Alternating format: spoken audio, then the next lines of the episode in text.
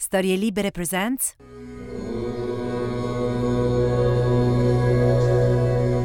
The mother and the father will be there. They'll be able to meet the child. The child will be able to visit them. But fundamentally, it will be responsibility of the commune to look after the children.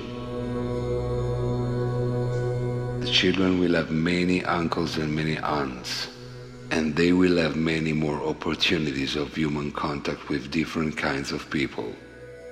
They'll be incredibly enriched by it.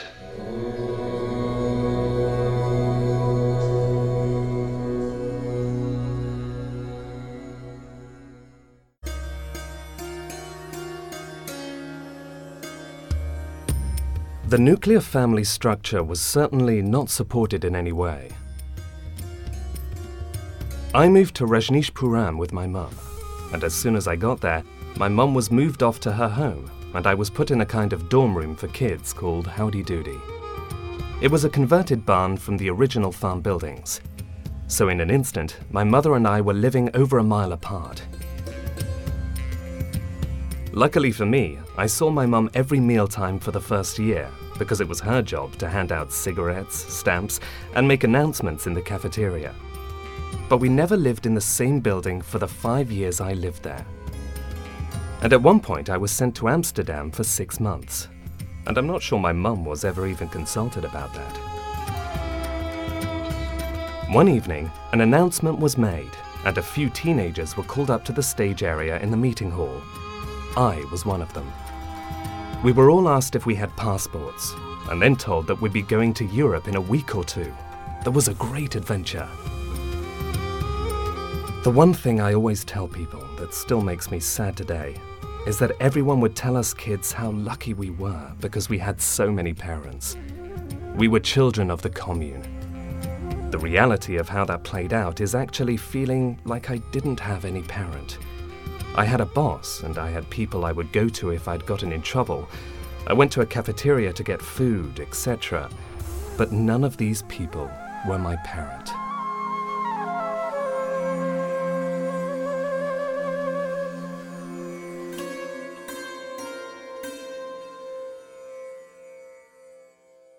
Dickon Kent was five when his mother went to India to become sannyasin.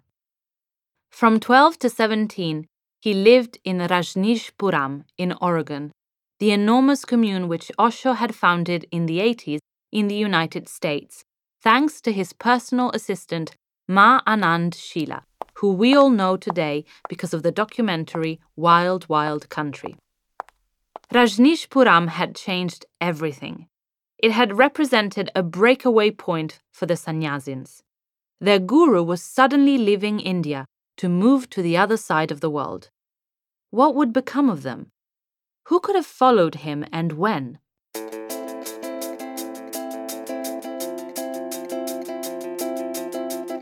This is Roberta Lippi. I write for TV, radio, and the web.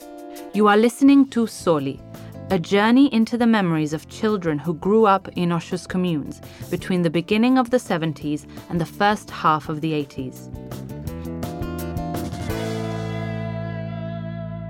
In the previous episode, we started getting to know Venu and his mother Maprem Anugatha.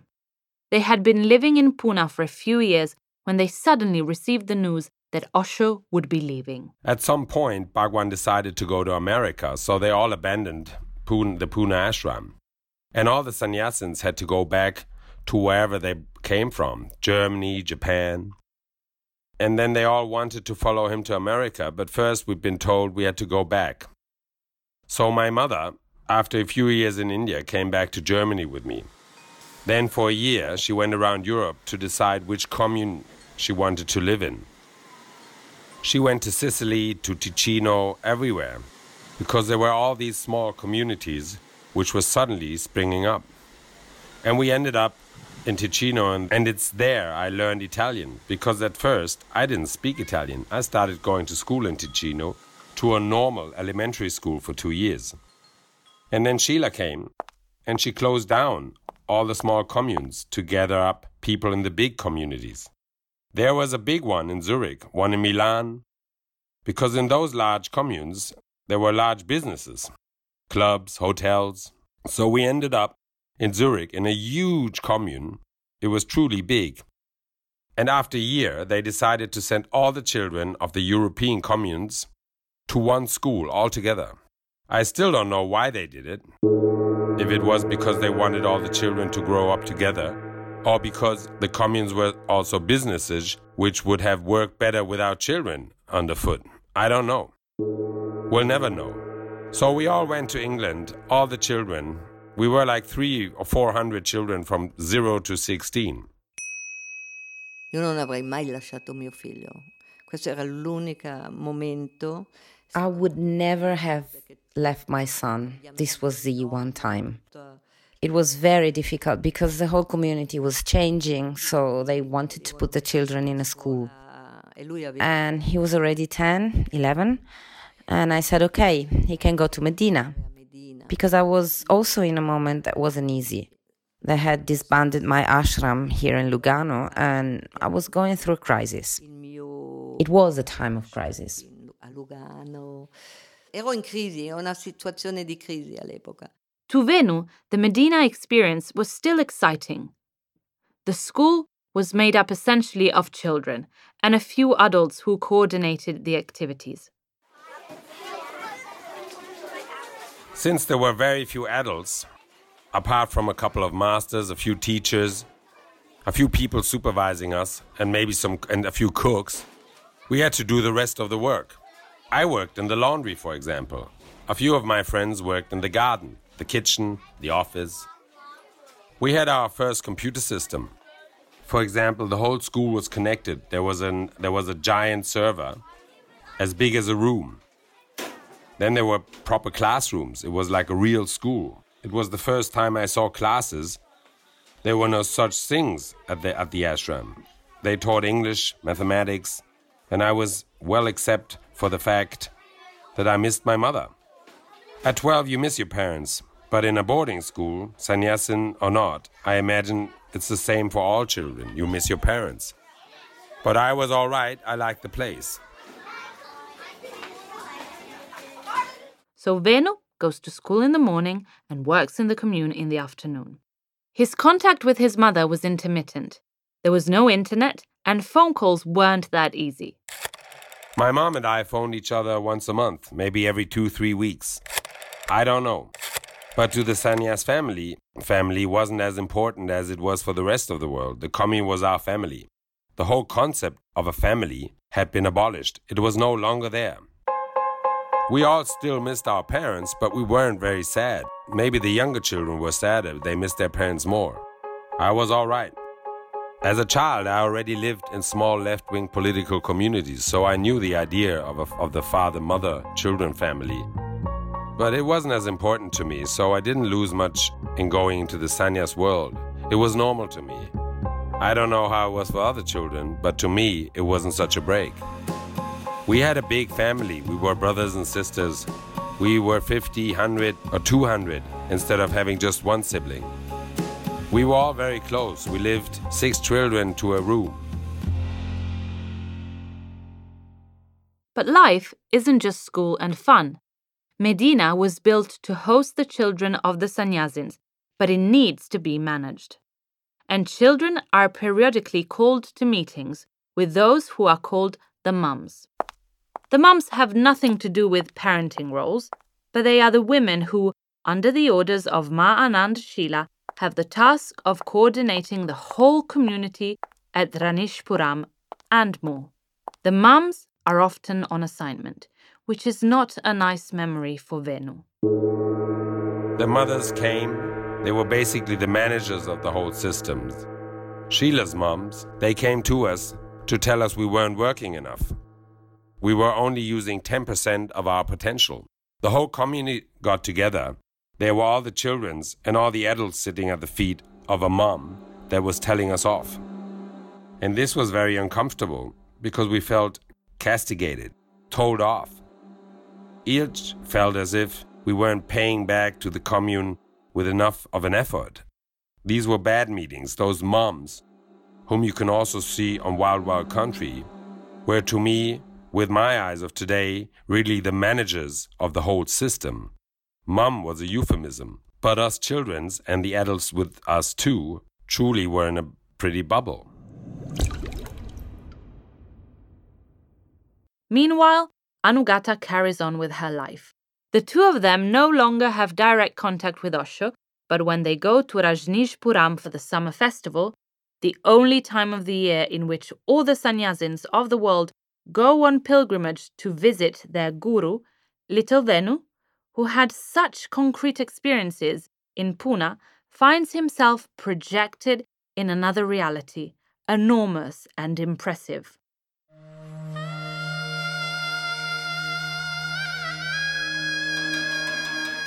It was an awe-inspiring, it was a, like a huge village. It was like being in an Asterix and Obelix comic book with all the Roman tents in rows for miles and miles, full of sannyasins everywhere. And there were yellow pullmans everywhere that moved you from one place to the other. And there was a giant lake where you could swim. And there were drive-bys when Osho came in a car and we were all on the edges of a road to salute him. I remember once he stopped his car right in front of me. He lowered the window because he gave presents to children. But there was a smaller child in front of me and he got the present.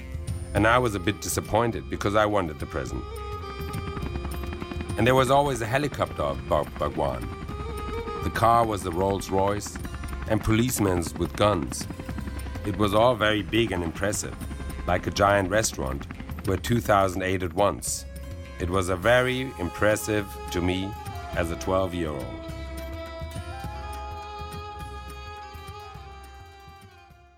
Once back in Medina, Venu must face several judgments around his personality and undergo one of the biggest tortures he remembers meditation. Yes, because if adults had chosen that lifestyle voluntarily, for the younger children, this meditation thing was incomprehensible. On the other hand, as Osho said, meditation is fundamental for the young ones, and no human being is closer to meditation than a child. But try telling that to little Venu. There was a form of meditation called dynamic meditation. It was a meditation where you screamed, you beat up pillows, you danced. It was a cathartic meditation, and in England, at some point, the adults told me I was too aggressive and I needed to do this meditation. Since you did this meditation early in the morning at 6 a.m., before going to school, I needed to get up at 5 to do the damn meditation, which gave nothing to me. I hated it. I really didn't like it at all. So I pretended after two or three weeks I was less aggressive and more positive, and they said the experiment was successful and thus sent 20 more children to that meditation. But as a child, I didn't like it. I felt forced to meditate, and I still don't feel like it these days. It's probably the result of those three months in which I had to do the fucking dynamic meditations.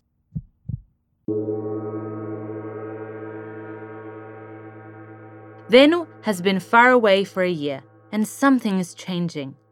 Something is changing in Oregon and in Anugatha too. Gestivo il centro Akshaya qui a, a Sorengo. I manage the Akshaya Center here in Sorengo, a gorgeous mansion worth 5 million. When they decided to close down the small communes to focus on large cities uh, without our consent, which was an absolute tragedy because it hurt us a lot, because we were bound to the place. I ended up in German Switzerland, uh, then in Berlin, while the Rajneeshpuram tragedy was unfolding. In that very moment when Rajneeshpuram was disbanding, and I felt the need to leave the commune. I couldn't do it anymore. I no longer wanted to be in the commune. I wanted to get into new life. Venu came back from Medina we sorted ourselves out with other sannyasins, getting a large flat in Berlin. And then, only some time later, around a year and a half, I had a new partner. We got a flat and we went on a little trip like a traditional family. I could no longer be living in common all the time. I needed some privacy.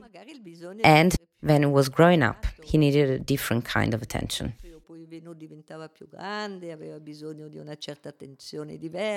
We went to our first flat as a family, my mom, her boyfriend, and I.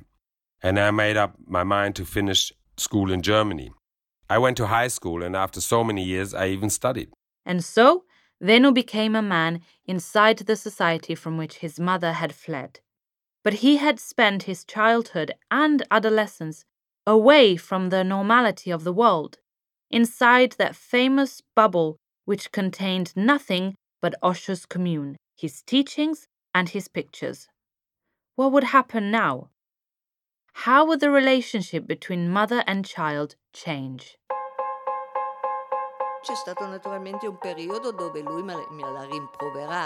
There was, of course, a time in which he resented me for it. You weren't there enough. It's true, I always wanted to work from the start. I didn't want to stay at home.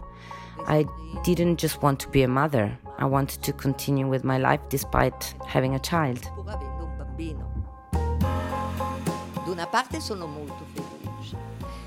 And on the one hand, I am very happy, even though I see I might have taken into account his own structure more.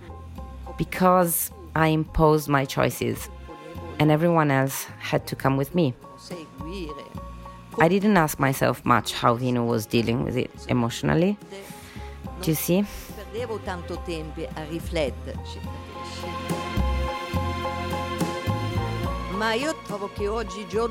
But I think today we overrate children's education, doing well or not. Children are much more resilient than what we think. They're clever, they adapt well. Venu had the security of his family, a mother who was there, and he had so many experiences that when he started attending a normal school in Germany, I think he had more experience than his teacher.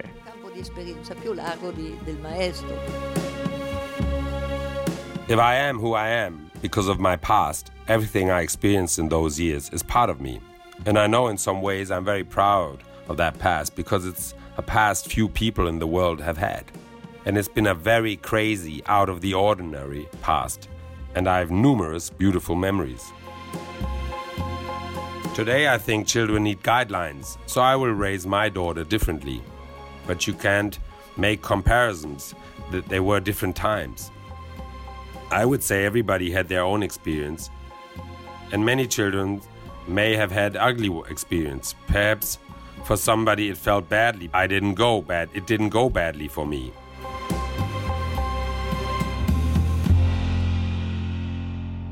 I had a very beautiful childhood, so I don't feel traumatized. I'm not full of anger to me, it's been a time, a chapter in my life that was like that.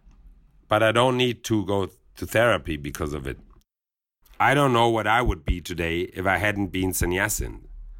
I'd be a whole different person, and I don't know whether good or bad. I am who I am. I have an amazing family, a wonderful job I like a lot, and the sum of all those experiences brought me here. So I can't cut out one part and say that was bad or ugly. In the end, it brought me where I am now. I am a screenwriter, I do a job I like a lot, and I can only do it because I had a life full of those experiences.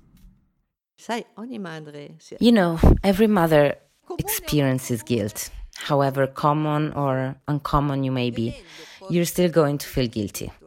But seeing how he managed his life, how strong he is, how intelligent, the depth of his thoughts.